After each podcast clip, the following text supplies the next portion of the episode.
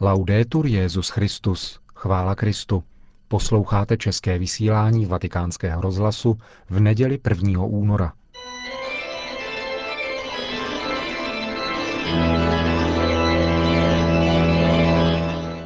Církev a svět, náš nedělní komentář. Připravil a hovoří Karel Komárek.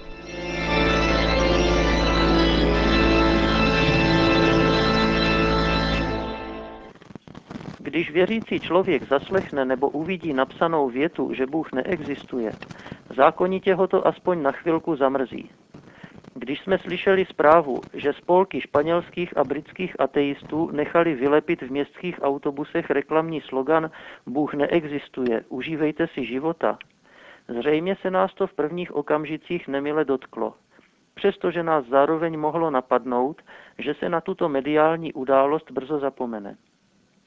Stýkáme se sice s nevěřícími dnes i denně, ale výslovná vyhlášení nevíry nás přece jenom pokaždé překvapí jako něco nečekaného a nepříjemného. I když je to pouze vnější potvrzení vnitřního postoje, o kterém už dávno víme.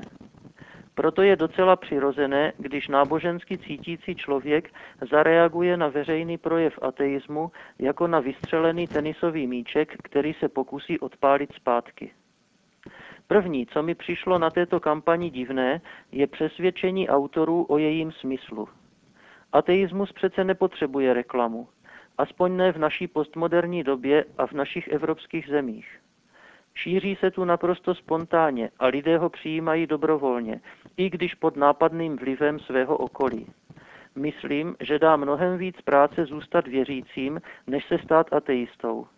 Tak jako ve vodě člověk musí vyvinout větší námahu, aby se udržel na hladině, ale naopak nemusí dělat vůbec nic proto, aby klesl ke dnu. Pokud naši nevěřící blížní cítí, že ateismus je potřeba nějak zvlášť propagovat, pak možná nejsou ve svém názoru zcela pevní. Dnes přece, aspoň v našich poměrech, nevěřícím za jejich přesvědčení nikdo neskřiví vlas – pak by ovšem tato kampaň mohla vypadat jako projev určitého stihomamu. Systematickou, státem řízenou ateistickou propagandu si mnozí dobře pamatujeme z časů komunistické diktatury. Nikdy nezapomenu, jak nás soudružka učitelka na základní škole naléhavě přesvědčovala. Děti, že žádný pán Bůh neexistuje. Ne, ne, volala sborem skoro celá třída. A snad to bylo od těch školáků upřímné. Snad ta jejich dětská nevíra nebyla až výsledkem působení socialistického školství. Tehdy se ozval jenom jeden žáček, kterého ze skromnosti nebudu jmenovat. Přihlásil se a protestoval. To není pravda, pan Ježíš přece existoval. Učitelka a spolužáci ho sice překřičeli, ale pokud vím, o víru ho tímto způsobem nepřipravili. Domnívám se, že autoři současných ateistických kampaní by si mohli vzít z komunistických poměrů poučení, aby zbytečně neplýtvali energií. Člověk se může odstnout pod silným tlakem, ať už ateistického státního zřízení, nebo svobodných médií a kultury, kterému budou víru vymlouvat. Ale hlavní rozhodnutí, zda bude nebo nebude uznávat Boha, učiní v podstatě sám ve skrytu své duše. Dále mě napadlo, že hlavní myšlenkou reklamní akce španělských a britských ateistů není ani tak popírání Boha, jako spíš propagace bezstarostného užívání života. Přesněji řečeno, jádrem sdělení o něch nápisů je pobídka k příjemnějšímu životu bez Boha. Celý slogan na londýnských autobusech zní totiž v českém překladu takto. Bůh pravděpodobně neexistuje. A teď si přestaňte dělat starosti a užívejte života. Ne, to není pouhé vyjádření ateistického světonázoru.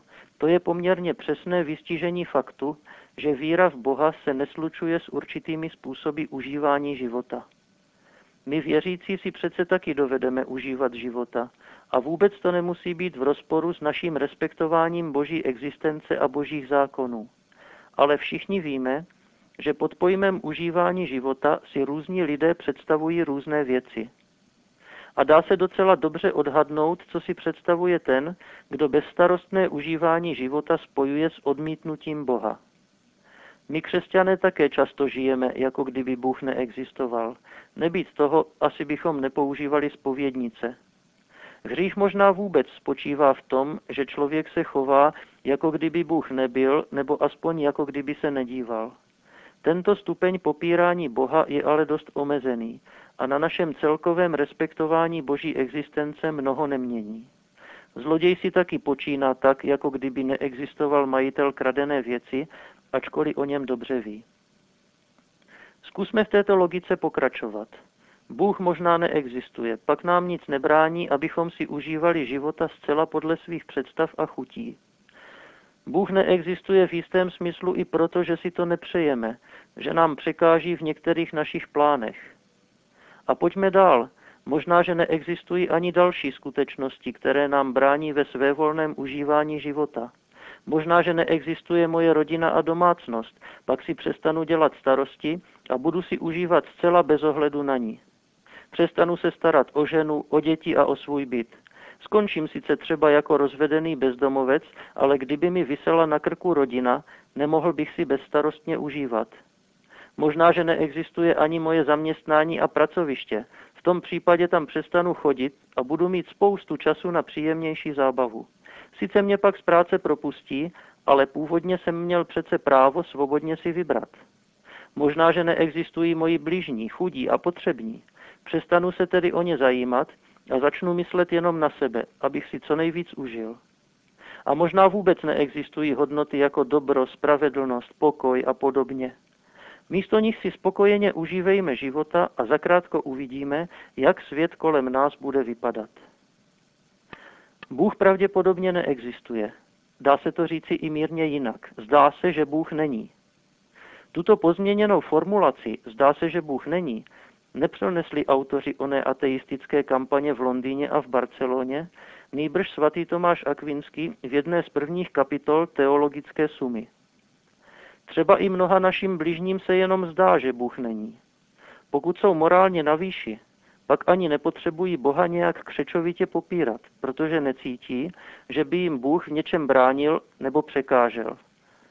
Potom už to není ani tak ateismus, jako spíš předstupeň uznání Boha. Pak nejsou daleko od Božího království.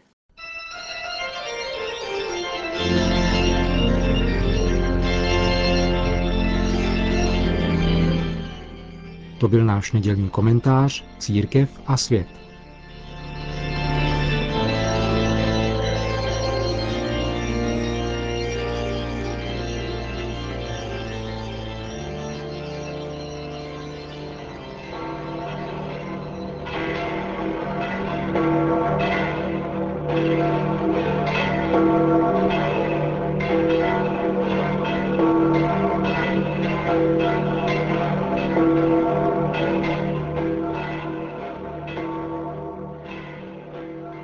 Cari fratelli e sorelle. Drazí bratři a sestry, začal svou polední promluvu před modlitbou Anděl Páně Benedikt XVI. Quest'anno, nelle celebrazioni la liturgia propone alla nostra meditazione il Vangelo di San Marco. Letos nám nedělní liturgie podává k rozjímání Markovo evangelium, jehož charakteristickou známkou je tzv. mesiášské tajemství, tedy skutečnost, že Ježíš prozatím nechce, aby se někdo mimo vymezený okruh učedníků dověděl o tom, že je Kristem, synem Božím. Proto také opakovaně varuje jak apoštoly, tak nemocné, které uzdravuje, aby nevyjevovali nikomu jeho identitu. Například úryvek z Evangelia této neděle vypráví o člověku posedlém démonem, který náhle začne křičet co je ti po nás, Ježíši Nazarecký? Přišel si nás zahubit? Vím, kdo jsi, svatý Boží. A Ježíš mu nařizuje, mlč a výjdi z něho. A na to, jak poznamenává evangelista, zlý duch posedlým zalomcoval a s velkým křikem z něho vyšel. Ježíš nejenom vyhání démony z lidí, osvobozuje je z toho nejhoršího otroctví, ale samotným démonům brání, aby vyjevovali jeho identitu. Naléhá na toto tajemství, protože ve hře je zdar samotného jeho poslání, na němž závisí naše spása. Ví totiž, že pro osvobození lidstva z nadvlády hříchu musí být obětován na kříži jako pravý velikonoční beránek. Ďábel se jej však snaží odradit a svést na cestu lidské logiky mocného a úspěšného mesiáše. Kříž Kristův bude skázou démona a proto Ježíš nepřestává učit své učedníky, že ke vstupu do jeho slávy musí mnoho trpět, být odmítnut, odsouzen a ukřižován, poněvadž utrpení je nedílnou součástí jeho poslání. Ježíš na kříži trpí a umírá z lásky. Tímto způsobem zcela zřetelně dal smysl našemu utrpení. Smysl, který mnozí muži a ženy všech dob pochopili, přijali a mohli tak zakusit hluboký klid i v hořkosti tvrdých fyzických i duchovních zkoušek. A právě moc života v utrpení je téma, které italští biskupové zvolili pro své každoroční poselství ke dni pro život. V hloubi se připojují k jejich slovům, v nich se zračí láska pastýřů klidu. Odvaha hlásat pravdu. Odvaha říci jasně, že například eutanázie je falešné řešení problému utrpení. Řešení nehodné člověka. Pravá odpověď totiž nemůže přivodit smrt, byť sladkou, ale má dosvědčovat lásku, která pomáhá lidsky čelit bolesti i agónii. Buďme si jisti, že žádná slza jak trpícího, tak toho, kdo je mu na blízku, není před Bohem ztracena. La Vergine Maria Pana Maria chovala ve svém mateřském srdci tajemství svého syna. Sdílela jeho bolestné chvíle, podporována nadějí vzkříšení. Svěřme jí lidi, kteří se ocitli v bolestech, i ty, kteří se denně nasazují, aby jim pomáhali a slouží tak životu v každé jeho fázi. Rodiče, zdravotníci, kněží, řeholníci, badatelé, dobrovolníci a mnozí další. Za ně se modleme. Preghiamo. Po modlitbě Anděl Páně pak svatý otec dodal. Domani celebreremo la festa liturgica Zítra budeme slavit liturgickou slavnost uvedení páně do chrámu. 40 dní po Ježíšově narození jej Maria a Josef přinesli do Jeruzaléma podle předpisů mojžíšského zákona. Každý prvorozenec totiž podle písma náležel pánu a byla za něho tedy přinášena oběť. Touto událostí dochází k Ježíšovu zasvěcení Bohu Otci a zároveň k zasvěcení Pany Marie. Proto si můj milovaný předchůdce Jan Pavel II. přál, aby se tento den, kdy mnohé zasvěcené osoby skládají nebo obnovují své řeholní sliby, stal dnem zasvěceného života. Zítra odpoledne se proto na závěr mše svaté, již bude předsedat prefekt Kongregace pro řeholní život v Bazilice svatého Petra, setkám se zasvěcenými osobami žijícími v Římě. Všechny vybízím, aby děkovali pánu za drahocený dar těchto bratří a sester a prosili ho, aby na přímluvu Matky Boží poslal četná povolání různých charizmat, již jsou bohatstvím celé církve. Na závěr pak svatý otec udělil všem své apoštolské požehnání. Sit nomen Domini benedictum, ex hoc nunc et usque in seculum, adiutorium nostrum in nomine Domini, qui feci celum et terra, benedicat vos omnipotens Deus, Pater et Filius et Spiritus Sanctus. Amen. Grazie. Grazie.